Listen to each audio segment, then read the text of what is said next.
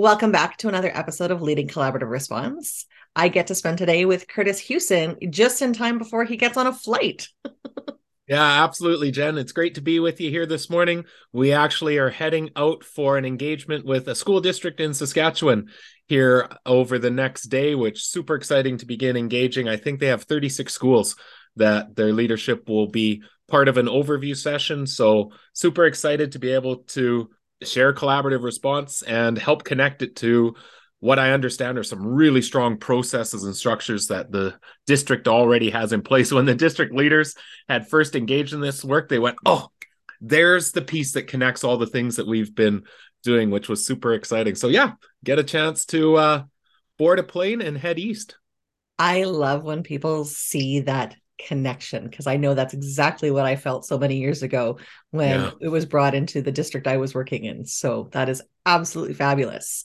Well, and it's the reason why over time we moved away from you remember the visual that would show the three foundational components and they were just joined by lines and to make it really intentional like a jigsaw puzzle that these three foundationals they connect to each other it was really critical in the in the visual that we articulated that understanding that it, it connects all of it uh, together so that you understand the who are we talking about? What are we doing when it comes to providing support for the who? And then how do we do that? We need spaces to be able to talk and really consider how. How are we doing that in our classrooms in our school and then eventually within our system so you talk about the puzzle pieces and one of those yeah. puzzle pieces is the the data and evidence component Absolutely. So you and I are self professed data geeks. So I'm really excited that we get to talk about it today. yeah, me too. I know you've run a webinar and we'll talk about the topic of that webinar shortly.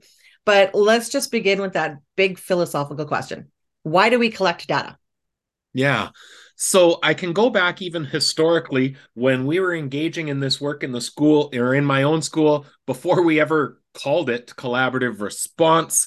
Um, again, not if anyone knows the history of this work, knows that it was not something that was built on theoretical principles. It was being lived, and it wasn't until we had to describe it to somebody else that we had to put a name to it. But it was fairly early on when we were building these conversations about different students.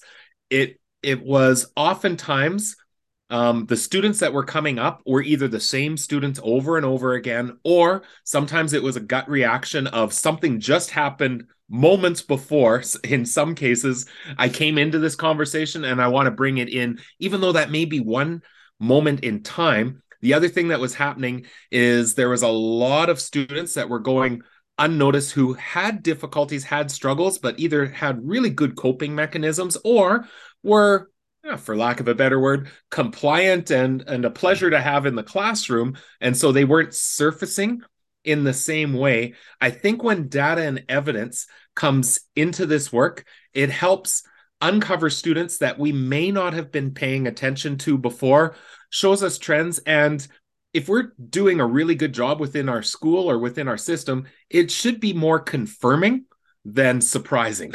if if that makes any sense that um, we shouldn't be looking at data and going, oh my goodness, I never knew that we should have been talking about Kurtis. But it, it should confirm what we think we're seeing and experiencing within our classrooms. But it really makes the responses targeted and intentional. I had a system leader uh, one time when he was talking with his principals around the data and evidence, saying, if we're not taking even a little bit of time to assess and gather data, then we are spending a lot of time shooting in the dark. That we may not be informed in our our next steps then if we have data in place and have mechanisms to be able to um, utilize it effectively and then use it to inform our next steps it should make the next steps very intentional and targeted which in time is going to maximize the most precious resource that we have, and that's time. Time is of the essence. And so I know that you did your webinar around five mistakes leaders make yeah. when organizing data. So we're going to set aside the mistakes for a minute. I'm even going to set aside that webinar for a second and say, I know you're making that webinar available as an on demand webinar in the fall. Yeah. It's very exciting. You want to talk a little bit yeah. about that? Yeah, there we have a number of topics that we're going to make on demand that people can be able to access, um, view that webinar at a point in time when it's of value to them. And again, the the value of a webinar over a podcast. A podcast is great when you're driving, running, listening, whatever that looks like. But the webinar, you can actually see examples and that. And we wanted to make it so that it's there at a point of need rather than it's scheduled at one point during the year and shoot, I missed it. It'd be nice to be able to go back. So, yeah, we're really excited to automate some of those as we move into next year to be ongoing resources for um, for leaders to be able to access when they need and however they need it. Well, I know that some of my colleagues that I talk to are really looking forward to that because your time as collaborative response grows becomes a little thinner and a little thinner, but everybody wants to hear from you. So the idea of being Thank able you. to access you and access Lorna on demand is incredibly exciting. Yeah, so- we're uh, we're excited to be able to do that. And again, it's it's learning that we've been privileged to be able to glean and gather from really exceptional leaders out in in schools and districts. So we we just get to be the communication of of messages of great work that is happening for kids all over the place. So your webinar that you did was mm-hmm. five mistakes leaders make when organizing data which is the title of our podcast today. Yeah. Setting aside those mistakes for a second let's talk about the importance of organizing data in general.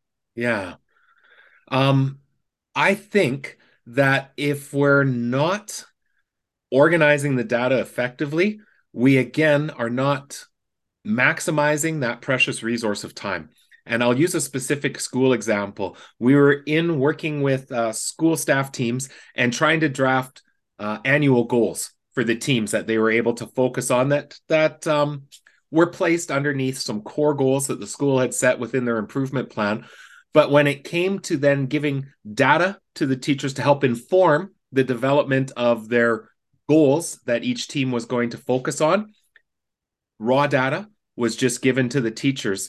And it was fascinating to watch them then sift through the data. They had highlighters and started highlighting. They started color coding on their own, which is a a, mis- um, a point that we'll be talking about here a little bit today.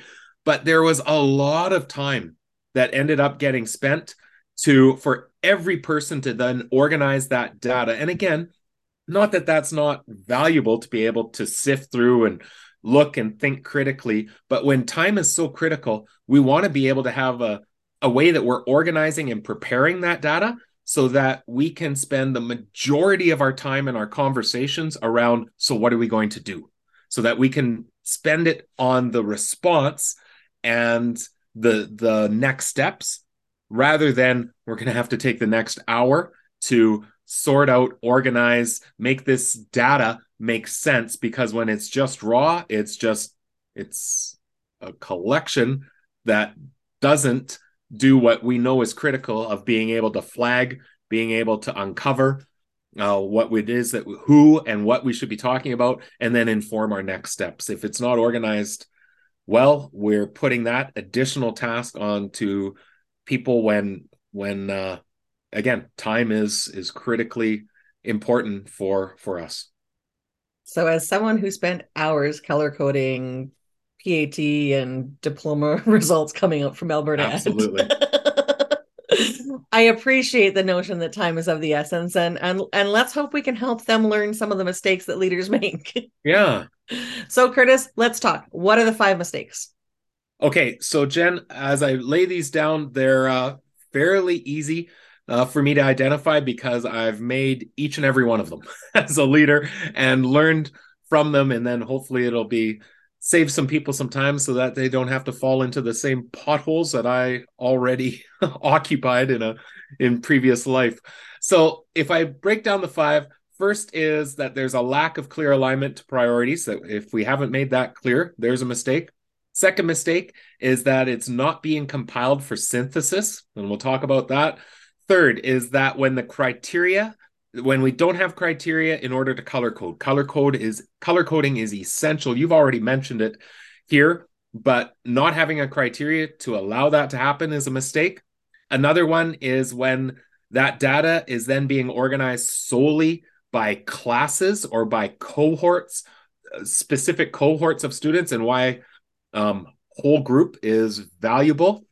And we'll talk about what we mean when we say whole group because in a school of 1500 we do not want a data set that has 1500 students on it. So we'll talk about that a little bit. And then the fifth thing is when it's organized solely by a single overall score by a number or a letter and that's all the information that's available so i think we can break down each one of those oh and as you're talking about them i'm like yep done that yep done, done that. that. yeah yep of course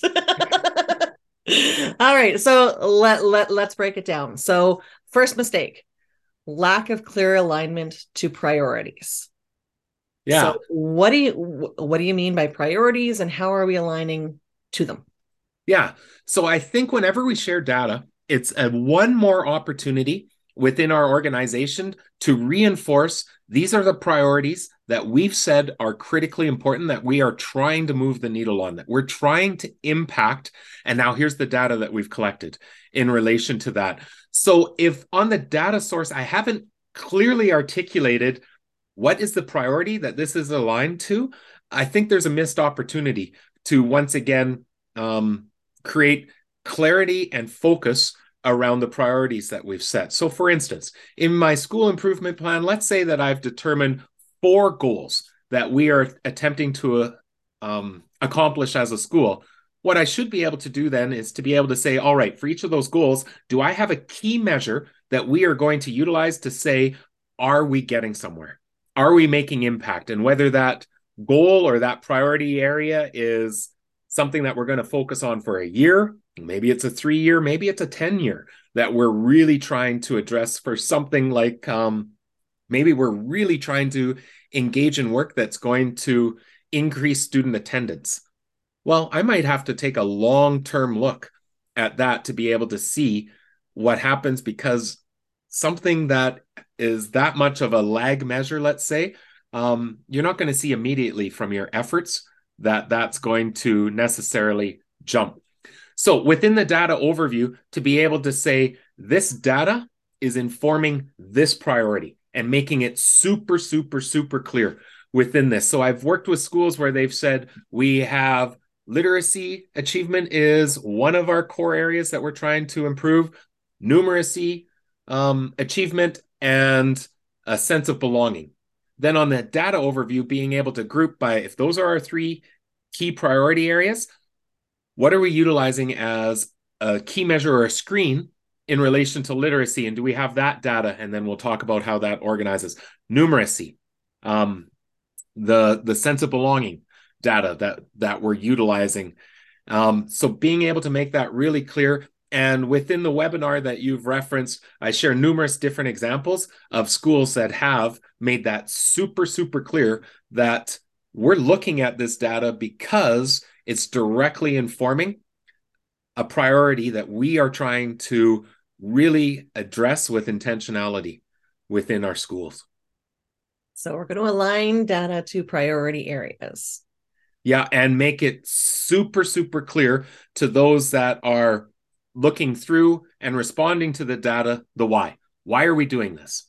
It's not just, again, it's not just because we have some literacy data, let's look at it we have some literacy data because we've said that's a key priority that we are trying to um, again move the needle on within our school over time and, and again making that really crystal clear i didn't always do that as an administrator and sometimes it was just assumed people understood um, which was an incorrect notion to work from trying to base things off assumptions but then also that idea that um, it's a missed opportunity to just again reinforce this is this is something we're really trying to impact in our organization.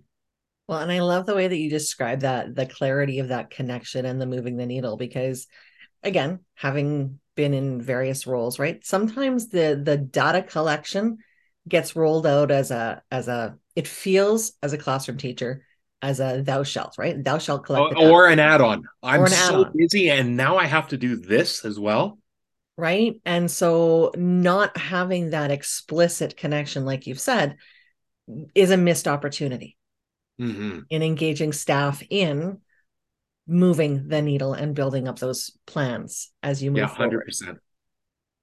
Okay, so mistake number one we've addressed. Number two, not organizing data for synthesis. Yeah.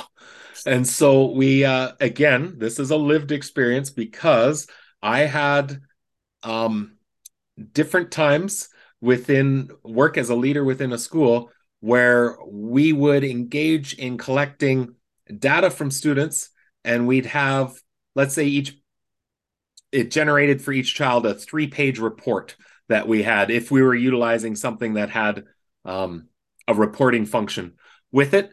And i would take okay here's your 25 students each kid's three page report. Here's the binder with it. Can you please review before our next team meeting? That was really onerous work to be able to again now i have to as a teacher go and try and make sense. And again not that that's not valuable and most teachers then would be doing that anyway which which was valuable. But to then compile it for synth- synthesis onto one page to say all right here's all the students.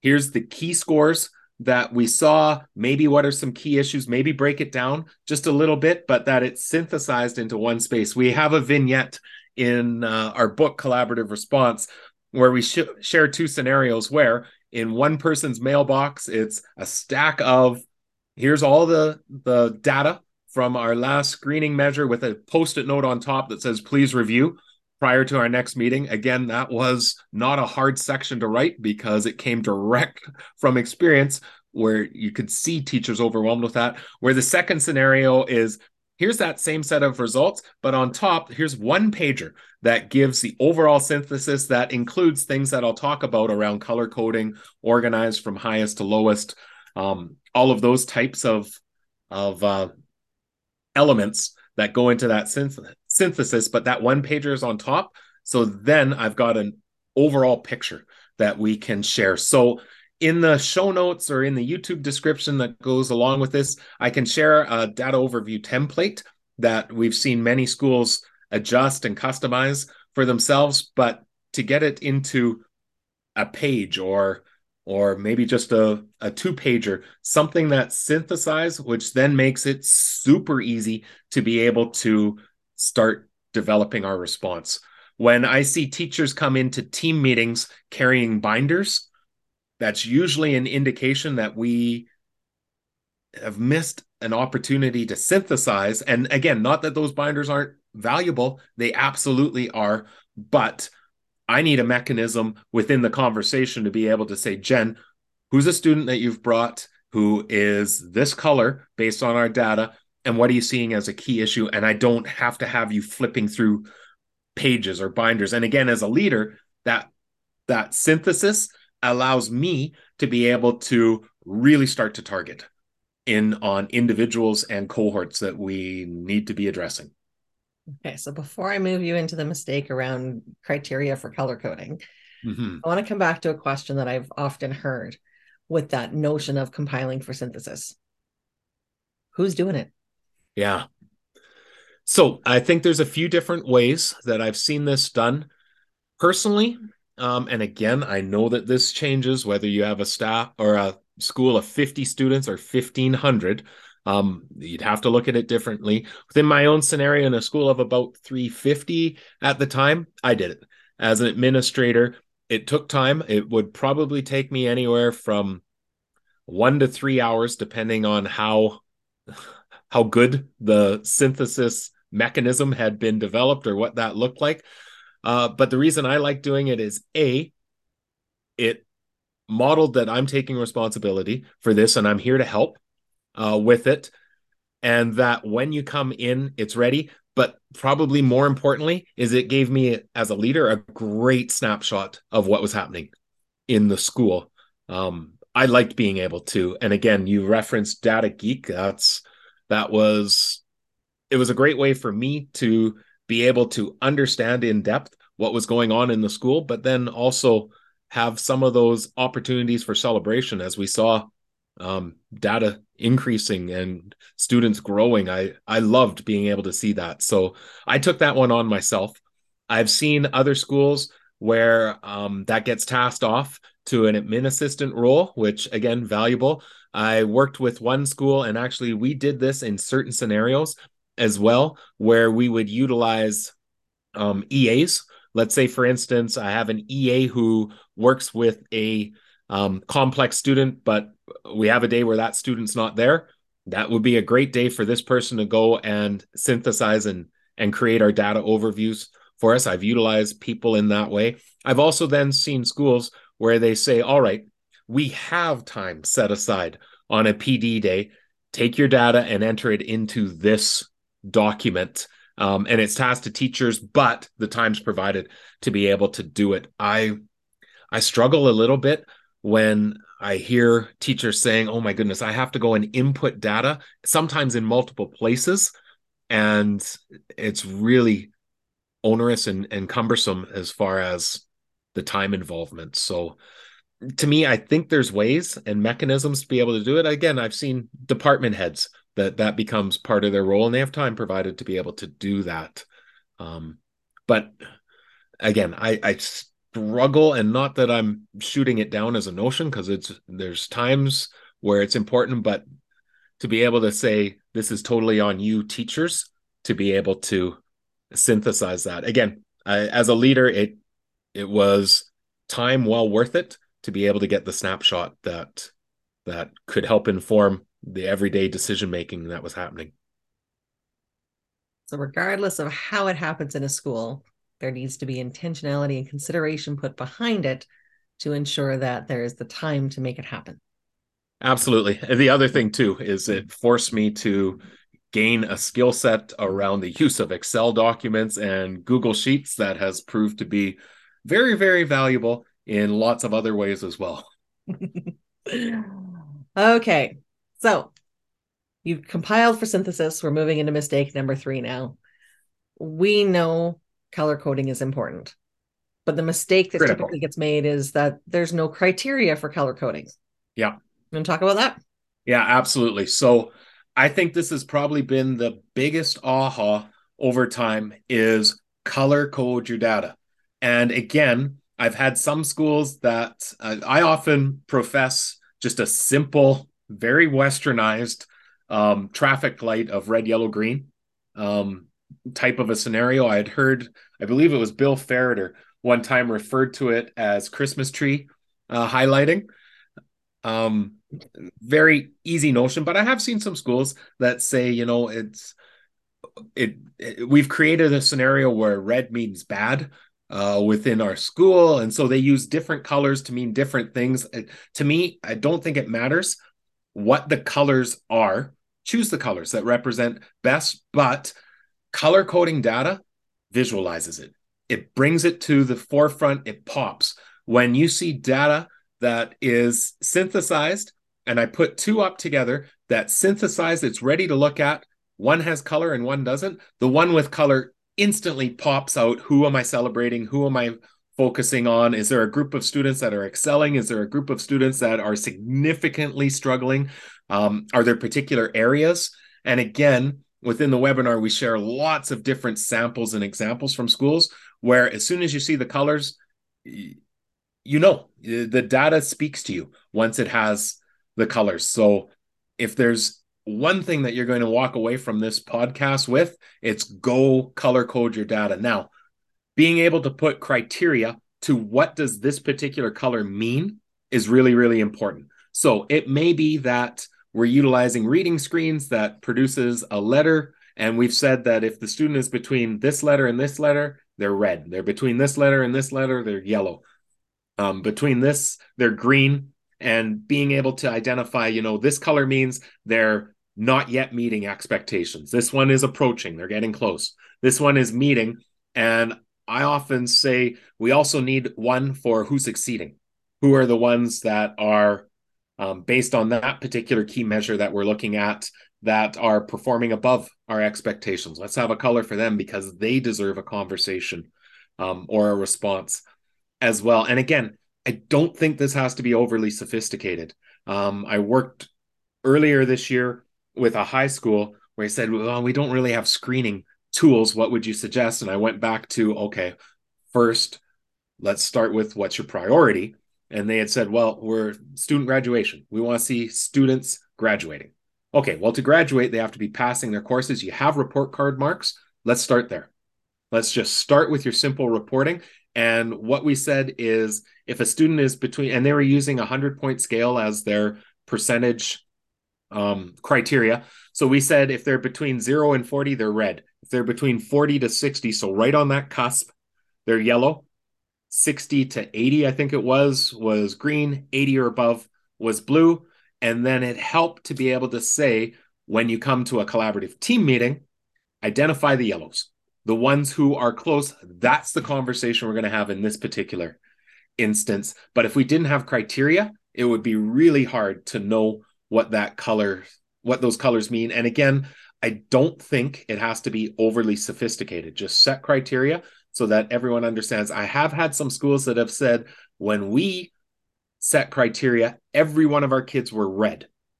Um, we're in a very, very difficult school and lots and lots and lots of students struggling.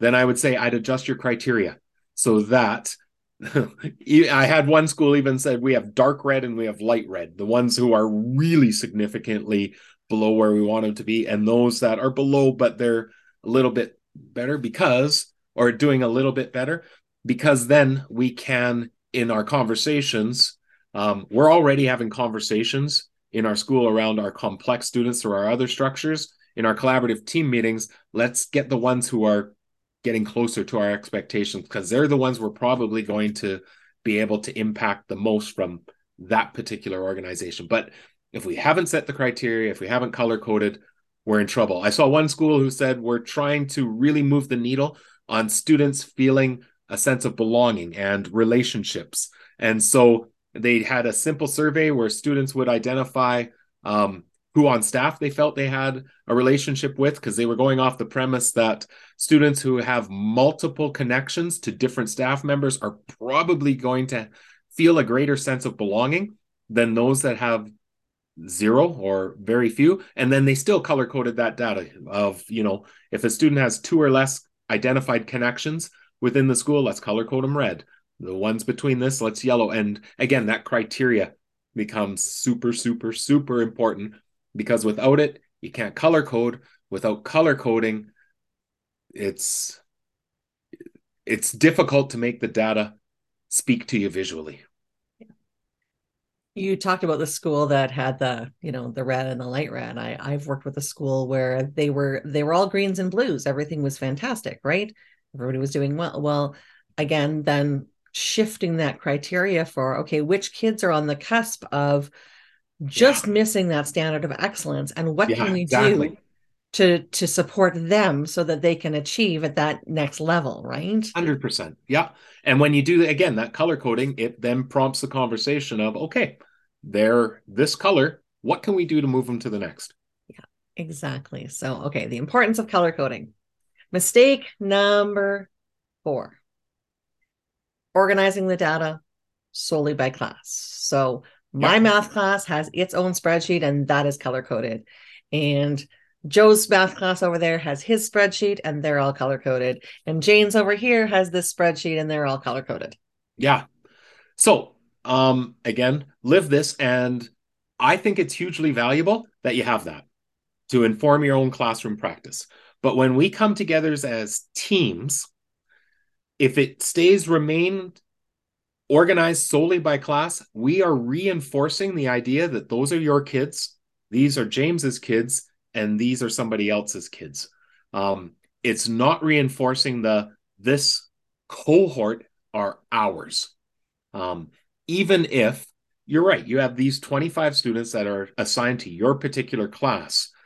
But when we come together as a team, we want to be able to reinforce the idea that even though those are students in your class, you're not solely the one solely responsible for their success or solely um, responsible if they're not having success.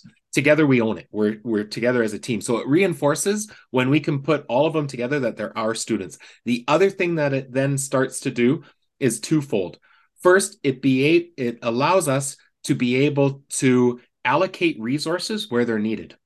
You may, by virtue of the class that has been put in front of you in that particular scenario, Jen, um, there may be some things that you're able to do very successfully, but in another classroom, they're going to need some support. We're going to, instead of every classroom gets the exact same supports, we might delineate that actually, based on our data, we're going to maximize some support over this. These students are going to get some more interventions or support, or we've got a little bit of of uh, learning support time. Let's direct it into this direction because our data says that's where it needs to go. So it helps to reinforce that equitable um, allocation of support and resources to where it needs to go rather than saying or even reinforcing well how come he gets that support and i don't well because the data says they need that support the other thing that it does too is over time and as people get comfortable utilizing data and what it's telling us and then even more importantly begin to build that trust when i see my students not having the same growth or success that you're having first off, my first reaction might be, well, there's something wrong with the assessment, or you just have better kids than I have, or um, all the deflections. In time, I want to be able to internalize to say, Jen, what are you doing that's leading to that success? It opens the curiosity and the engagement. Again, it doesn't happen right away, which is why we have to get comfortable utilizing data, color coding, and and sharing. But I've seen this over and over and over again where people can start to say, why are you getting the results you're getting?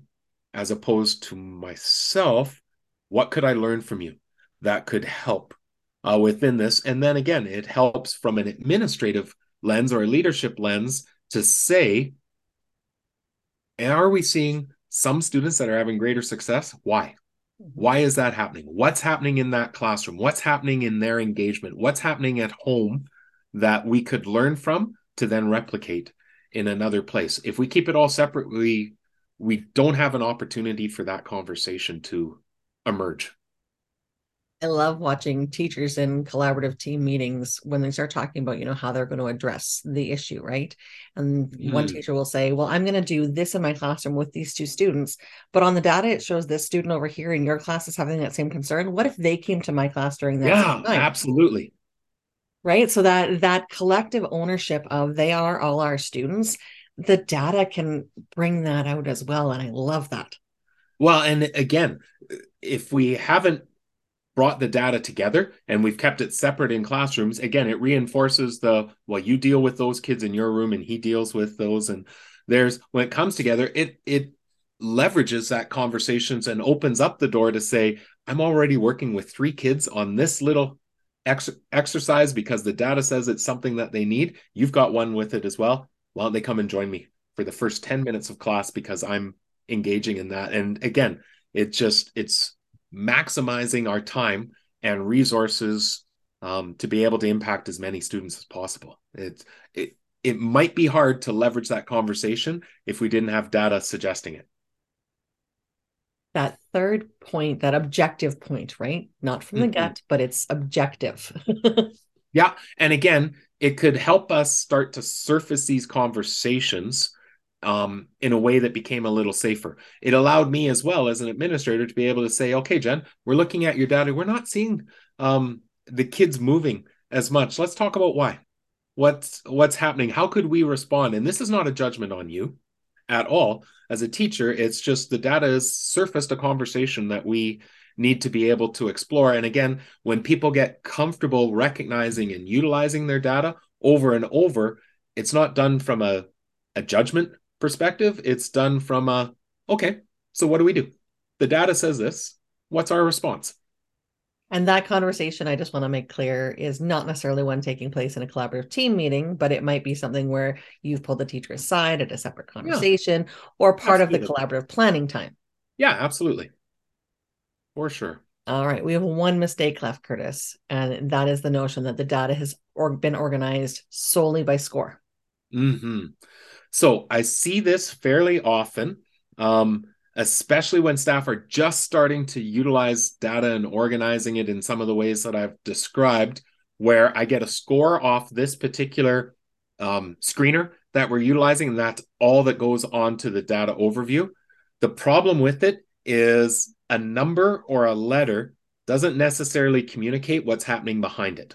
So it's a great place to start to be able to say, all right, based on this screener, we should be talking about Curtis. It's indicating that something's going on with Curtis, but now I have to dig a little bit to find out so what is happening. So I love, and the, again, in the webinar, um, we share multiple examples where, yeah, there's an overall score that's there, but then there's, you know, here's the different questions how they scored on it that were part of the particular screener. Or uh, in that example that I had shared about indicating um, number of staff, I might have, you know, here's some of the responses that were heard within it. We often see schools too where, you know, we did this reading assessment, it brought up this particular score, but then on the data overview, we indicate, well, what's the key issue that we experienced or observed when we were administering that particular assessment. So being able to dive a little deeper, and we've seen within our own province of Alberta with uh, some of the provincial screeners that have been utilized at the elementary grades that have been introduced. And when schools aren't necessarily um, used to having that data, where it was single score coming in, and it always prompted the conversation of, okay, but what does that mean? What happens? The other mistake that I've made um, as a, a principal is we had that data scored by a single, let's use a, re- well, in our case, it was a reading assessment that produced a letter. And we said, all right, let's put all the H's together then into a group to respond. And the problem was they all arrived at that overall composite score because of reason. different reasons. Yeah, there were different lagging skills that were in place that when you got that group together, you realized, oh my goodness, I'm trying to respond because they're all at the same place according to that screen, but they're all at that place for completely different reasons, and I've got the wrong groupings. Um, we often say, especially when it comes to intervention, um, group by skill, not by score. But you need to be able to, when we've organized that data, have the little bit of what's underneath. So again, we've seen numerous schools where the overall score is here. They've color coded it just like we've said, but then here's the subset of skills that were measured that we've also have included. We've color coded them as well so that we can say, all right, a lot of our students are indicating that this sub skill is a concern that's something we're going to talk about in our collaborative planning because we're going to do some things that are going to benefit a whole lot of students. Or I have this particular student who's doing really well on the overall score, but here's one sub skill that they're not as performing as well on. Let's work on that one thing. Uh, and again, it's difficult to do if if I have a data overview that has name, score, I've color coded, I've organized it, but that's it because then it, it will prompt the next conversation of okay so why why are they why are they a 62% overall average what's yeah. going on the so what now what conversation yeah okay Kurtis so we're going to address the five mistakes because we are going to align our data with our priorities mm-hmm. we are going to compile things for synthesis yeah we're going to establish criteria for color coding we're going to organize it as the cohort, the group around the table, rather than just individual classes. And we're going to make sure that there's a space in there to record the why behind the score. Yeah, absolutely. The subset of skills or the key issue that I observed when administering or whatever that looks like. You bet. So I know your webinar participants got a little bit of a bonus out of you. Yeah. Do you want to share a little bit with our audience? Because I think they deserve the bonus too for being loyal listeners and loyal followers. This question is brought to you by WeCollab. Designed by educators for educators, this comprehensive digital system aligns with the foundational components of collaborative response. Moving from conversation to action, WeCollab empowers classrooms, schools, and systems to provide the very best response for each and every child by informing action based decision making with data and evidence supporting student success. That whole notion of a school scoreboard. Yeah. So this was actually an idea that was leveraged from outside of education. I had been reading a book that had talked about how a grocery store had implemented scoreboards in the back warehouse room where they would keep score of weekly sales that were happening in different departments and it could help them to identify are there departments that were seeing growth or not seeing growth? But it was updated on a weekly basis and just kept it at the forefront kept people talking engaged and i thought that would be a wonderful thing if we could do that from a school perspective as well because a lot of our data was in binders in um, computer drives. Uh, it wasn't right front and center. So we actually had within our staff room a bulletin board where we could say, all right, at this point in the year, here's the percentage of students that are meeting our benchmark based on this screener that we're going to do three times during the year. After the second, here's the percentage that we're where we wanted them to be. And we would break it down by colors. And it just created that two things a, a sense of, once again, ongoing focus on our priorities that is front and center. These are the things we're working on and what we're seeing. It created urgency but then even more importantly it reinforced um, we're getting somewhere when we could see things moving or changing. And again it's not that we were able to do like that grocery store said of weekly because we didn't have that type of frequency on our data sets. But even for us three times during the year being able to update and show and being able to say, hey, last time we were together, we had 150 students where we wanted them to be. Now we're at 175. Yay, whatever we're doing is having impact. Congrats. Um, I we saw a very, very simple version of this that uh, helped a few schools um, build of just taking a simple every grade one classroom has the number line up at the top of the bulletin board or up at the front above the whiteboards or you know, we remember the time of the blackboards. I had it posted right up there uh, for my students, where we put that right in the staff room and are able to say, you know, in January of this year, here's the percentage of students that we were seeing meeting expectations. By June, here's the number. By the following January, here's the number.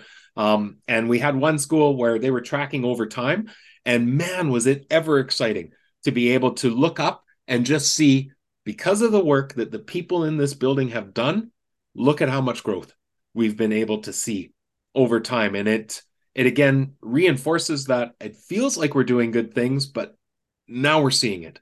And it's front and center. We then also began to do the same thing with behavior data that we had more frequently where monthly we could pull in our behavior data and show and it would start conversations in the staff room. When the new data would go up uh, some people wasn't as important to them as others, but for others in the building, it was an opportunity to go, oh my goodness, look at, uh, we've seen such growth on some of our recess referrals that are coming, but oh my goodness, this is, we're seeing a dip here. What should we do? Like it just kept conversations ongoing. But I think the biggest part of having that visual scoreboard out there was it just reinforced we're doing good things here, everyone. Your work is leading to what we're visualizing on this scoreboard. Awesome. You talk about having it in the staff room and the importance of it being visualized for staff. And I can think of one school that we've worked with where they actually put that data out yeah. in their hallway. Yeah, absolutely. so not only was it there for well. staff, like it's there for the community, it's there for the parents, it's there for the kids. Yeah. And again, we uh schools do this for playground fundraisers where there's a thermometer up in the very front entrance of here's how much we've raised and we're trying to get to this goal. Well, what if we did the same for the reading priority that we're trying to address or student engagement or graduation rates? Um, if that was out there and visualized, and again, um, there was some data we didn't want out in the hallways because it would show, you know, at grade one, here's what we are experiencing. Grade two, we would show those data sets uh, within it where we didn't want to necessarily out in the hallway create the competition or conversations around that that we wanted to have in the staff room. But to have those overall measures and again we've seen it in different schools man is that reinforcing. And as a parent coming into the building to see oh my goodness over the last 3 years look at the graduation rates that have happened or look at the parent satisfaction results that um, we're just seeing continuing to climb i'm so glad my kids in this building so Kurtis we've been through the five mistakes we've given our audience a bonus before i let you go I need to put a frequently asked question in front of you. Absolutely. Schools and districts are often asking the question what data should we be collecting? 100%. It's the one I get most frequently of okay, so could you suggest what we could use as a tool or which data, which assessment should we be utilizing? And my first response is I think that's the wrong first question to ask.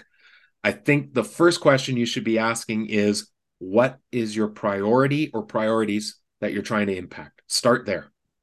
And when a district says we are trying to increase student engagement, then that should fuel the next question that you just asked is okay, so what data should we be collecting on student engagement? How would we know if students are engaged? Then that's going to inform okay, do we go and find a tool that can do that? Do we create our own? And I often say to schools, um, start with what you have. If you don't have anything, start with something simple. It can become more sophisticated over time.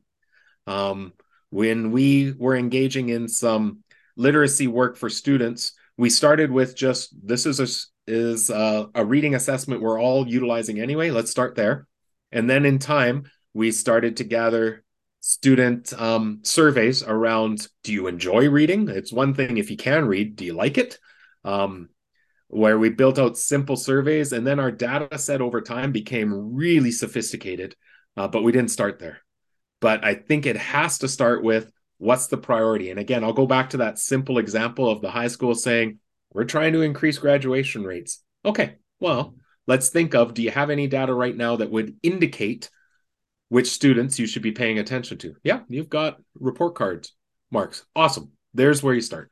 Start with that. Now, in time, can we get something that's um, more objective, more systematized, that measures other things? Absolutely. We can add to it, but start with your priority, figure out the easiest way to start collecting some data, um, and build from there. I think that's the most important. And I've also had the reverse of we're collecting all this data. Which one should we be paying attention to? And I think it again begs the question of okay, well, what's your priority? And out of all of that, is there one of them that is the most clear indicator? Let's start there and start organizing that. That doesn't mean over time that we couldn't have five pieces of data that are informing the conversation in relation to this priority area, but grow into it rather than, yeah, I I we gather info on this, this, this, this, this, and now it's really overwhelming to start organizing it all all at once. I love how your description aligns with classroom planning, right? What do I want the yeah. kids to know, and how am I going to know they know it? Yeah. What is and my priority? what do I do? Exactly. Right. And so, what is my priority, and how am I going to know that we're making headway with that priority? And then absolutely. absolutely. the next question is if we're not, what are we doing about it? yeah, absolutely. And again, it's it is that simple backwards by design understanding of what are we trying to address? How will we know if we're making headway? And then what do we do? Where sometimes we reverse those within our school to say, all right, we have a school improvement plan. Let's talk about all the things that we should be doing. Um, rather than yeah but do we have a data source that's going to tell us if those things are actually working when we start implementing? And and again what's our baseline? Where are we starting at? Maybe we've set a goal that actually if you look at our data mm, this wasn't necessarily something that we needed to direct all of our energy or attention at but when we look at our data oh my goodness we're missing something here data sparks the story uh, sorry data sparks the response and that whole notion of cyclical right that whole yeah. idea of okay so we've identified a problem from the data we've made an action plan we reassess the data to see yeah. if the action plan has worked, go back and forth. yeah. And I'm I'm of the mind that as leaders, it's our job to organize. Uh, it's our job to organize that data or have a system that we've helped to reinforce or establish of organizing that data. Um, it's I don't think it's fair for us as leaders to be able to say, teachers, gather all your data, organize all your data, respond to your data, and I'm I'm not involved in in helping to support that that effort. If you're responsible for the improvement plan or a advancement plan or whatever name you want to call the plan for the school, yeah, you have to know the components. If you're responsible for the child in the classroom, you have to know the components. Absolutely. And again, I think as leaders, we can take a lead by ensuring that the the data we're collecting is well organized to fuel the response. Well, Kurtis, I thank you because I know there is a suitcase that needs you to look it over and make sure it's ready to go for your flight. so Perfect. thank you for taking the time today to go through this. It, it's it's overwhelming for some. If they're not self-professed data geeks, like it, it's it may be overwhelming, but you've identified very clearly some things that can be done to make it manageable, to make it meaningful.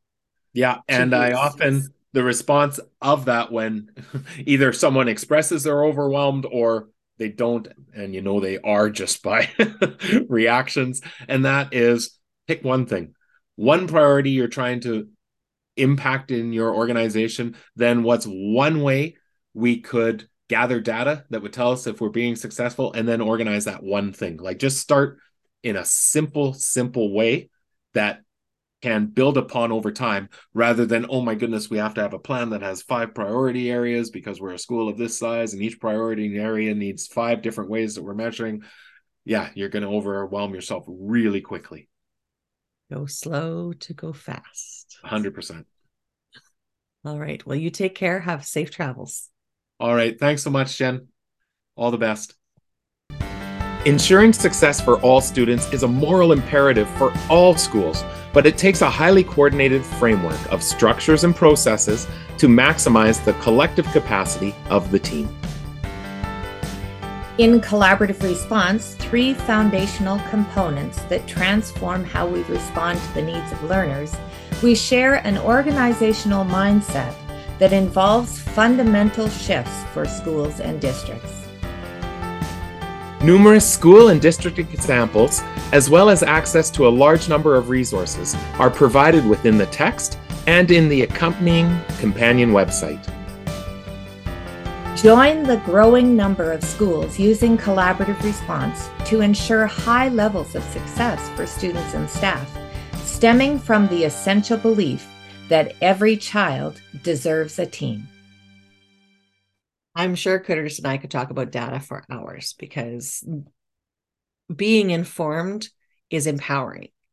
And so the mistakes that he went over are the idea of how to maximize the data so that you can be better informed, so that you can be more empowered in responding to students. So, some key learnings that came out of our conversation. Number one, reinforcing the priorities. Again, making that connection between the data and its collection and its synthesis and how it is connected to those priorities, those things that we have identified as a need to invest in to try and move the needle on. And so when you can connect the the data says we need to improve this. So therefore it's a priority. And because it's a priority, we need to collect the data that shows we're making progress by investing the time and effort and so on into it. I think that is incredibly important so that it does not feel for teachers like one more thing. Maintaining that priority by putting up the scoreboard in the staff room, right? So that it is always at the forefront of this is a priority and we are measuring it. And here's the progress that we're making. And look at all the good things that are happening for kids.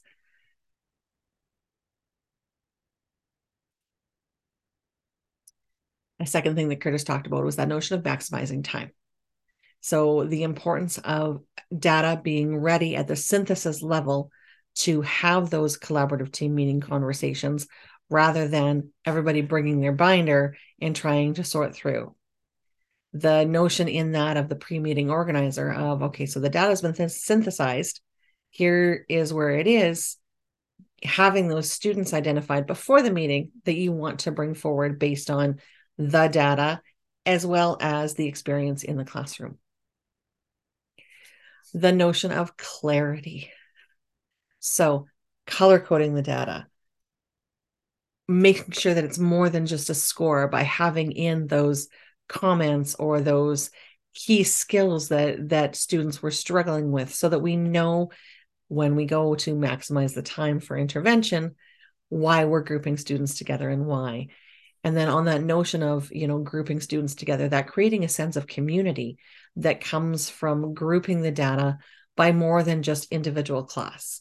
Yes as an individual classroom teacher i want that data to inform my instruction in my classroom. But when we come together as a group, having that data compiled as our group of students so that we can make the best informed decisions about how we can meet the needs of all our students, I think is very important. The last thing for me